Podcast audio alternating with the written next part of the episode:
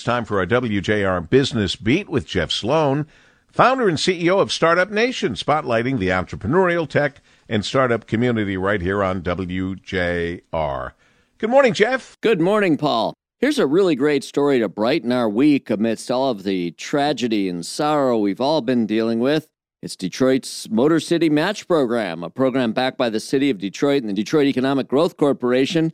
It's designed to support and foster local brick and mortar businesses in Detroit by awarding grants to these new and existing businesses that they feel are most worthy and which have met the program criteria in the most exemplary way.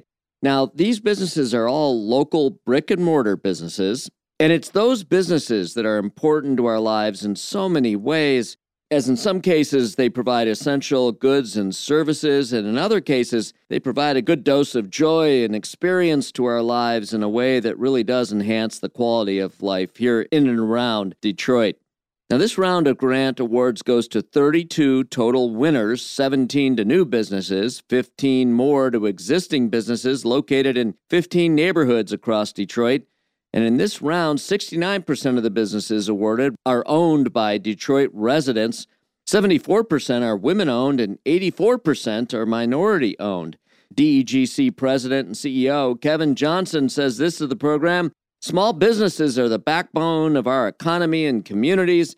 They provide a tax base to fund our schools and city services, provide jobs, and provide goods and services within our residents' own backyards. If we want a strong, functional economy, then we need the small business community to thrive. Mayor Duggan adds the impact Motor City Match is having on neighborhoods across the city is remarkable.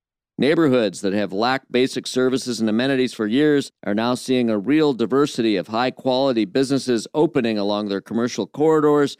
So, congratulations to the DEGC, the City of Detroit, Kevin Johnson, Mayor Duggan, all those involved that support this program. And congratulations to the winners, too.